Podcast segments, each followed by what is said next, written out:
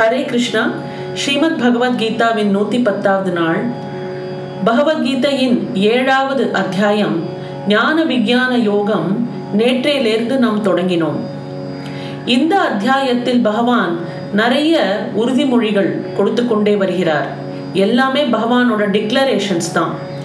இங்க வந்து this is the word of Gita அப்படின்னு நான் சொல்லியிருந்தேன்.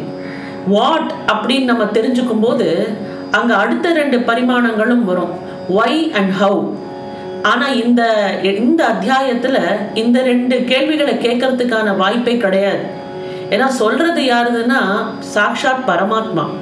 அவர் சொல்லும்போது என்ன என்று கேட்டுக்கொள்ள வேண்டுமே தவிர்த்து அங்க ஒய் அண்ட் ஹவுங்கிற இந்த கேள்விக்கு இடமே இல்லாமல் இருக்கிறது இந்த அத்தியாயம்.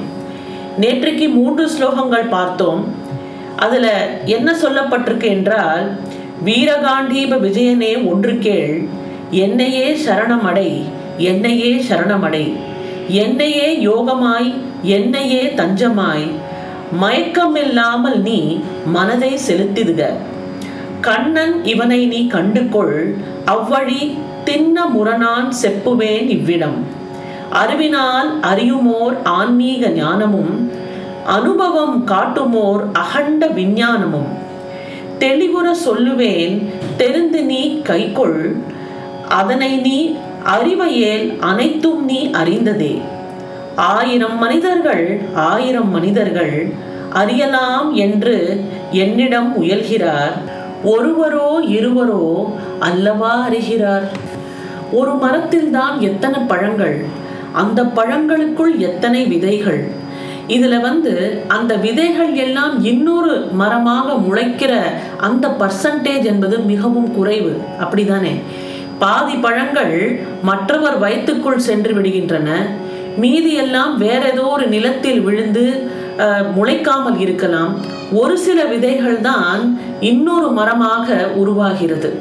அதே போலதான் எத்தனையோ பிறவிகள் இந்த உலகத்தில் இருந்தாலும் ஈஸ்வர லாபத்துக்காக ஒரு சில பிறவிகளையே பகவான் தேர்ந்தெடுக்கிறான். ஈஸ்வர லாபத்துக்காக வாழ்வது ஒன்றுதான் நம்மளோட குறிக்கோளாகும். இனி நான்காவது ஸ்லோகம் பார்ப்போம். பூமி ஆபஹ அனலஹ வாயு கம்மனஹ புத்தி ஏவச்ச அகங்காரஹ இதி இயம் மே பித்தா பிரகிருதி அஷ்டதா. நிலம் நீர் நெருப்பு காற்று வானம் மனம் புத்தி அகங்காரம். இப்படி எட்டு விதமாக என் பிரகிருதி பிரிவுபட்டிருக்கிறது. மீண்டும் சொல்கிறேன் நிலம் நீர் நெருப்பு காற்று வானம் இது ரெண்டு இதெல்லாமே பஞ்சபூதங்கள். மனம் புத்தி அகங்காரம். இது வந்து இன்டலெக்டை பொருத்தின விஷயம். நிலம் நீர் நெருப்பு காற்று வானம் என்பது பஞ்சபூதங்கள். நம்ம உடம்பு வந்து இந்த பஞ்சபூதங்களோட சம்பந்தப்பட்டிருக்கிறது. மனம் புத்தி அகங்காரம் என்பது நம்மளோட mind it denotes our intellect அதாவது இங்க வந்து ஸ்தூல சரீரமும் சூக்ம சரீரத்தையும் பற்றியும் பேசியிருக்கிறார். ஸ்தூல சரீரம்ங்கிறது பஞ்சபூதங்களால் ஆனது. நிலம் நீர் நெருப்பு காற்று வானம். சூக்ம சரீரம் என்பது மனம் புத்தி அகங்காரம். இந்த எட்டு விதமாக என் பிரகிருதி பிரிவுபட்டிருக்கிறது. அதாவது மூல வஸ்துக்களை பாகுபடுத்துதலில் நவீன ரசாயன சாஸ்திரத்துக்கு இந்திய தத்துவ தர்சனத்துக்கும் ஒரு வேற்றுமை உண்டு. ரசாயன சாஸ்திர பிரகாரம் அதாவது ரசாயன சாஸ்திரம் என்றால் கெமிஸ்ட்ரி. ரசாயன சாஸ்திரத்தின் பிரகாரம் எப்பொருளை அதனினும் வேறான ஒரு பொருளாக பிரிக்க முடியாதோ அதுதான் மூலவஸ்து. மூலவஸ்துங்கிறது எலிமெண்ட்ஸ் அதாவது which cannot be further divided into any other component அதுதானே நம்ம எலிமெண்ட்ஸ் அப்படின்னு சொல்லுவோம் இல்லையா? ஃபார் எக்ஸாம்பிள் நீர் மூல வஸ்து அன்று. இப்போ வந்து பஞ்சபூதங்கள்ல நீர் இருக்கிறது. இது வந்து மூல வஸ்து கிடையாது. அது ஒரு கூட்டுக்கு பொருளாக இருக்கிறது இல்லையா? நம்ம வந்து சயின்ஸ்ல படிச்சிருக்கோம். H two plus O two equal to two H two O ஜலவாயுவும் பிராணவாயுவும் சேர்ந்துதான் நீராகிறது இல்லையா? ஜலவாயு என்பது ஹைட்ரஜன் பிராணவாயு என்பது ஆக்சிஜன் இந்த ஹைட்ரஜனும் இந்த ஆக்சிஜனும் சேர்த்தாதான் நம்மளுக்கு ஹெச் டூ ஓ ஆன இந்த வாட்டர் கிடைக்கிறது. ஆனால் ஜலவாயு இதோட முதற் பொருளாகும். அதனால நீர் என்பது மூலவஸ்து கிடையாது. பிராணவாயுவும் ஒரு முதற் பொருள் அல்லது மூலவஸ்து. இதுல ஜலவாயு ஹெச் டூங்கிறது வருது இல்லையா? அது வந்து ஒரு முதற் பொருள் ஒரு மூலவஸ்து. அதே மாதிரி பிராணவாயு என்பது ஒரு மூலவஸ்து. இந்த ரெண்டு மூலவஸ்துவும் ஒன்னா சேரும் போதுதான் நம்மளுக்கு தண்ணீர் கிடைக்கிறது. வேறு எதிலும் இவைகள் ஆனவைகள் கிடையாது. அதாவது இந்த ஹைட்ரஜன் அண்ட் ஆக்சிஜனை இன்னும் ஃபர்தராக நமக்கு பிரிக்க முடியாது. அப்படி தோணுதற்கு குறையில்லாமல் இந்த மூலவஸ்துக்கள் நிறைய இருக்கிறது. அவைகளின் கூட்டாக உலகத்தில் உள்ள எல்லா பொருள்களும் ஆயிருக்கின்றன. ரசாயன சாஸ்திரத்தின் மண் என்பது கூட்டுப்பொருள் நீர் என்பது கூட்டுப்பொருள் தீ என்பது பொருள் அல்ல கூட்டுப்பொருள் அல்ல. ஆனால் சக்தி அதாவது நாட் மேட்டர் பட் எனர்ஜி காற்றுங்கிறது அதுவும் ஒரு கூட்டுப்பொருள் தான். வானம் எங்கும் எதிலும் வியாபித்து உள்ள ஒரு மூலவஸ்து. இந்த பஞ்சபூதங்களில் பார்த்தீங்கன்னாலேயே மூலவஸ்துங்கிறது ரெண்டே ரெண்டு விஷயம்தான். ஒன்று வந்து ஃபயர் இன்னொன்று வந்து ஆகாசம். இது ரெண்டும் தான் மூலவஸ்து. பாக்கி எல்லாமே உங்களுக்கு கூட்டு பொருள் இல்லையா? ஸோ ஆக அதனால தான் நீங்கள் பார்த்தீங்கன்னா சிவ தத்துவம் அப்படின்னு சொல்லும்போது அக்னியும் ஆகாசமும் நம்ம சிவனுக்கு நிகராக சொல்லுவோம்.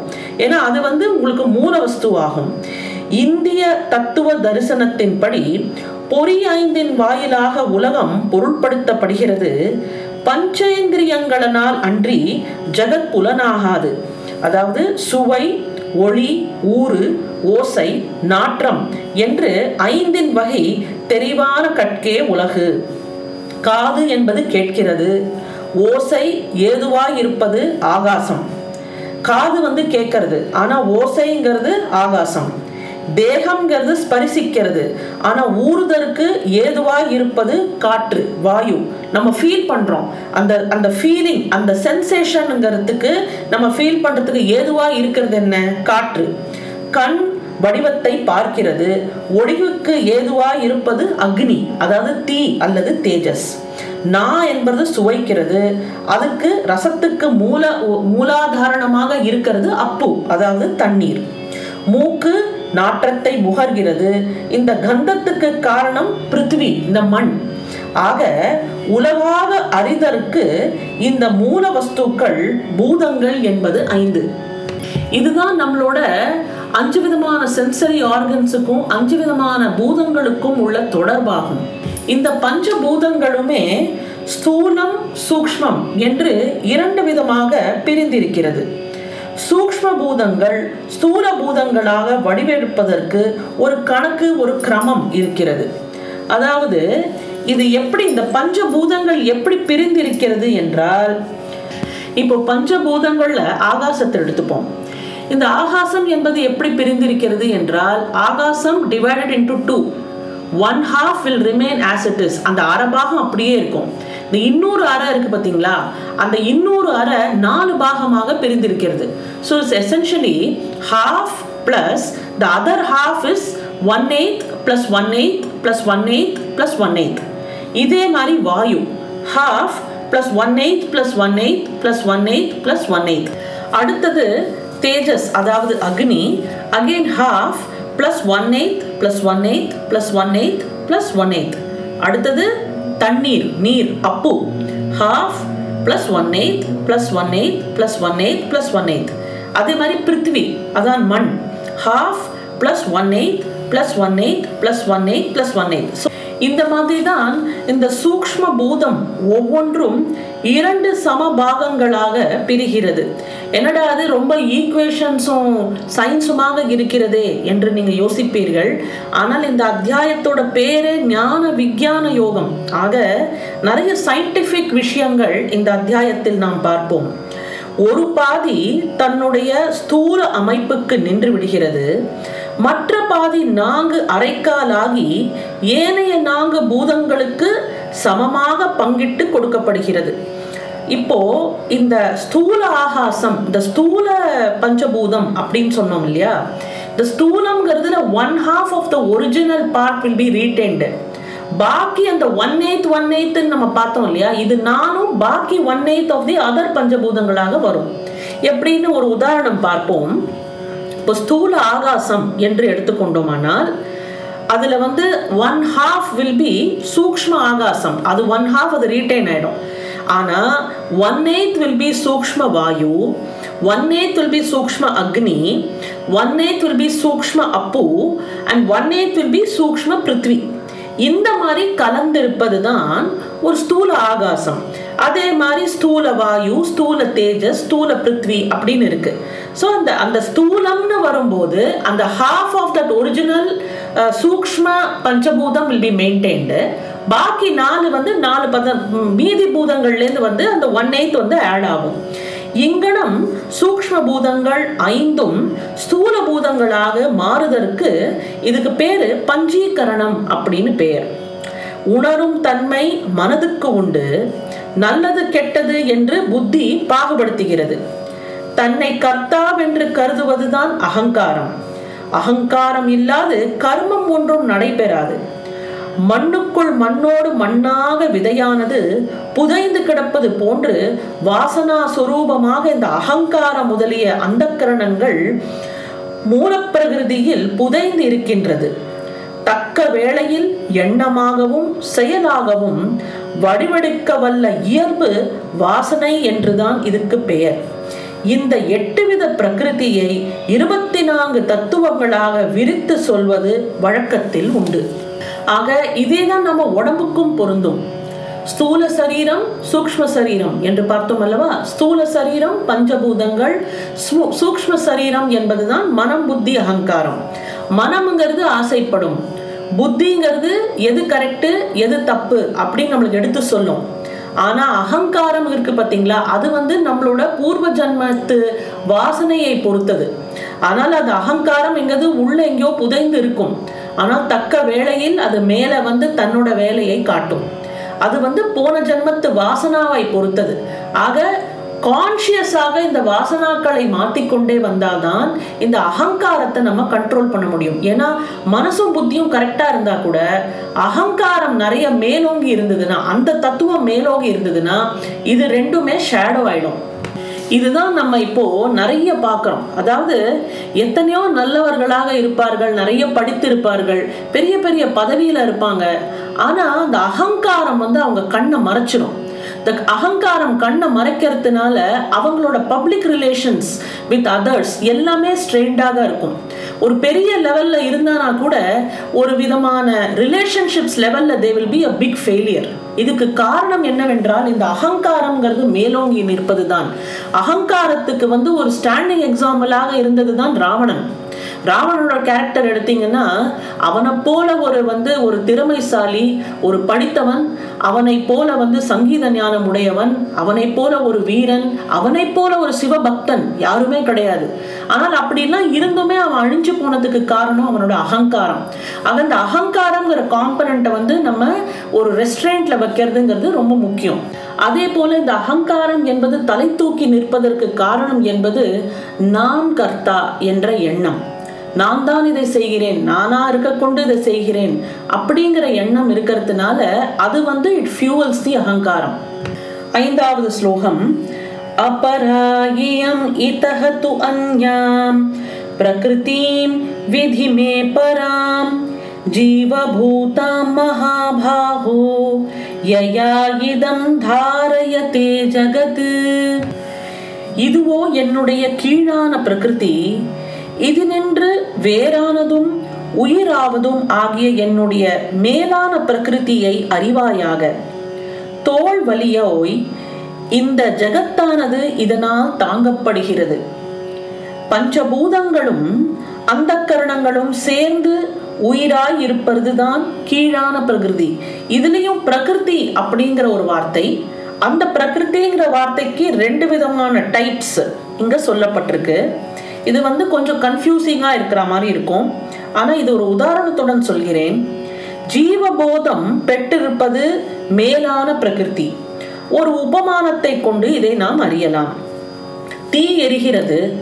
அதிலிருந்து புகை வருகிறது. புகை தீயின் கீழான பிரகிருதி. பொறி என்பது பறக்கிறது. பொறியோ தீயின் மேலான பிரகிருதி. ஆக தீயின் சொரூபம் பொறியில் தெரிகிறது. தீயின் செயல் புகையில் தெரிகிறது. புகையானது தீயினுடைய தடசத் லட்சணம் அப்படின்னு பேரு. பொறி அதனுடைய சொரூப லட்சணம் அதாவது சொரூபம் அண்ட் செயல் இது ரெண்டுமே இருக்கு. ஒன்று வந்து ரெண்டும் அதாவது சொரூபத்துக்கு ஏற்ற மாதிரி தான் செயல் இருக்கும். இப்போ வந்து சொரூபம் ஒரு தீயோட சொரூபம் அந்த பொறிங்கிறது தீயோட சொரூபமாகும். ஆனால் தீ என்பது எரித்து புகை வருகிறது என்றால் அது வந்து தீயின் செயலாகும். அதுதான் சொரூபமும் செயலும். இது ரெண்டுமே ரெண்டு பார்ட்ஸ் இது ரெண்டு விதமான பிரகிருத்தியாக சொல்லப்படுகிறது. பொறியை அறிவது தீயை அறிவதற்கு சமானம். சுத்த சைத்தன்யமாகிய பரமாத்மாவின் இயல்பு சித் ஆகாசனாகிய ஜீவனிடத்தில் ஏகதேசம் இருக்கிறது. இனி தீ பொறியானது தீயை விட்டு சற்று பிரிந்திருக்கிறது. ஜீவனோ பரமாத்மாவை விட்டு பிரியவில்லை. கடலில் அலை போன்று பரமாத்மாவிலேயே அது ஒரு உபாதியுடன் கூடியிருக்கிறது. அதாவது இங்க என்ன சொல்ல வராங்கன்னா ஜீவாத்மா என்பது பரமாத்மாவோட ஒரு பார்ட்டு தான். ஆனா பரமாத்மாவோட ரொம்ப இணைஞ்சு இல்லை கொஞ்சம் தள்ளி இருக்கு. இப்போ தீ எரியறது தீ பரமாத்மா என்றால் தீயின் பொறி இந்த ஜீவாத்மா. கடல் என்பது பரமாத்மா என்றால் கடலின் அலை என்பது இந்த ஜீவாத்மா. We are all a part of பரமாத்மா but we are little away from பரமாத்மா. இதுதான் அபராசக்தி அண்ட் பராசக்தி அப்படின்னு சொல்றோம். இந்த அபராசக்தி என்பது ஜடசக்தியாகும். பராசக்தி என்பது அதோட உள்ள இருக்கிற ஆத்மா. அதுதான் பராசக்தி. பராசக்தி என்பது இந்த இத்தனை ஜீவராசிகளுக்குள்ளேயும் ஒரு ஒரு கரண்ட் ஒரு ஒரு vibrating force which is connecting all the ஜீவாத்மாஸ் all the living beings அதுதான் உங்களுக்கு பராசக்தி. அதனால தான் இதை வந்து ஜீவபூத பிரகிருதி அப்படின்னு சொல்லப்பட்டிருக்கு. இந்த ஜீவன் என்பது ஒரு விதமான உடம்புக்குள் போகும்போது when it is getting into a form அப்போ தான் அதுக்கு பேரு அதோட ஃபார்மை பொறுத்து அதோட பிறவி எல்லாமே வருது. இப்போ ஒரு ஆத்மா இருக்கு. இந்த ஆத்மா ஒரு நாய்க்குள்ள இருந்ததுன்னா அது நாயாக இருக்கும். இந்த ஆத்மாங்கிறது ஒரு மனிதோட உடலுக்குள்ள இருக்கும்போது அவன் மனிதனாக இருப்பான். பட் இந்த ஆத்மாங்கிறது ஒன்று தான் அதுதான் it is the current it is that ஜீவபூத்த பிரகிருதி. நாளை இந்த உயிர்கள் அனைத்தும் எப்படி இந்த ரெண்டு விதமான பிரகிருத்திகளால் உண்டாயிருக்கிறது என்கிற அந்த சயின்ஸை பார்ப்போம். பகவத்கீதையின் நூத்தி பதினோராவது நாள் உங்களை நாளை சந்திக்கின்றேன். நன்றி வணக்கம்.